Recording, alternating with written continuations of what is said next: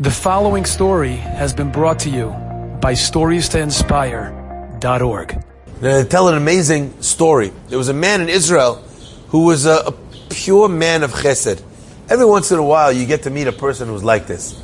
There's nothing that animates them, that excites them more in this world than doing acts of chesed. It's the same guy who joins Hatzalah and he's part of the Gemach society to lend money to people for payday, before payday, and he's part of the, you know, everything that comes to the issues of, of kindness in the community, he's picking up things and he's making meals and he's doing.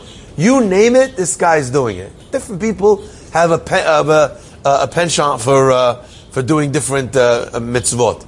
This guy, what did he decide he was going to do?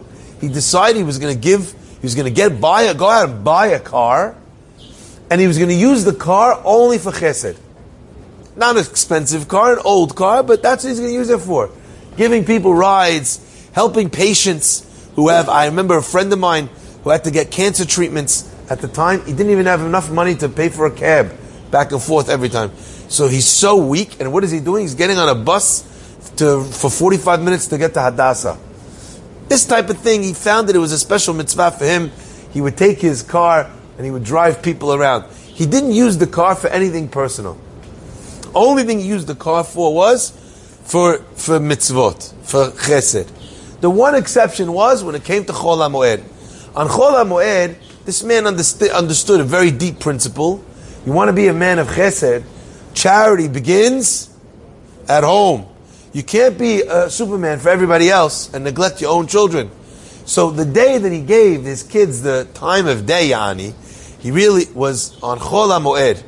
He would take the kids, they would load up the car, they would drive all the way up north in Israel, you know, uh, you know, have a great trip, drive back, do camping, do this. But you know, those are the times when they had the special times with their dad uh, in the car. Other than that, he didn't use the car for anything but chesed. Okay, Vayehi Hayom, Chol HaMoed turns up. All the kids pack up the car. The guy gets in the car, tries to start the car. Something happens, a problem with the gear, can't drive the car. He can't believe it. He can't believe it. Here he uses the car every day for chesed, no problem. Now the one, the, the minute amount of times he's going to use it for his family, the car is broken down. He can't believe it. His old jalopy, it's true, it's old, but at the same time, you know, it never faltered until now. How, he, and he felt in his heart, you know, he didn't understand why Hashem. Okay, he didn't ask questions. He keeps his emunah takes the car, has it towed to the local garage, and the guy says to him, I'm sorry, the whole gearbox is shot. We're going to need to replace it. It's going to cost you 18,000 shekel. The guy thinks to himself, 18,000 shekel, I don't have 18,000 shekel. But if he wants to carry on doing his mitzvot, he's got to do it. He says, okay, change it. I'll figure out how to come up with the money. When's the car going to be ready? Two days. All right. At least he'll have a couple days of Chol HaMoed that he could still drive with the kids. He tells the kids, look, we're going to go instead of the first two days, Chol HaMoed, we're going to go the last two days. Meanwhile, he checks how much he's got. He doesn't have enough money on his card. He gets a friend who has another card. He comes with three cards, four cards. Pick a card, any card. He walks in and he says, uh, you know, he says, uh, I'm here to pick up the car. Can I have the Can I have the bill, please? The man hands in the bill. He looks down at the bottom of the bill. What does it say? Cost for services, zero shekel. He says, "What are you talking about? There must be some mistake." The guy told me 80. I mean, I'm happy to go for free, but maybe this is not my bill. The guy told me. The man behind the counter says you're absolutely correct. But we got a uh, a a message. I think it was Volvo.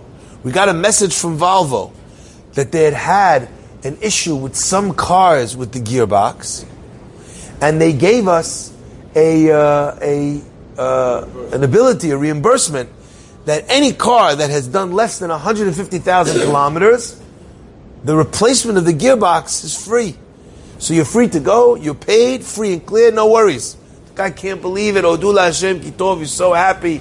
He can't believe he doesn't have to pay. He walks outside, turns on the car, and as soon as he turns on the car, he notices that his car has on it 149,990 something miles on it.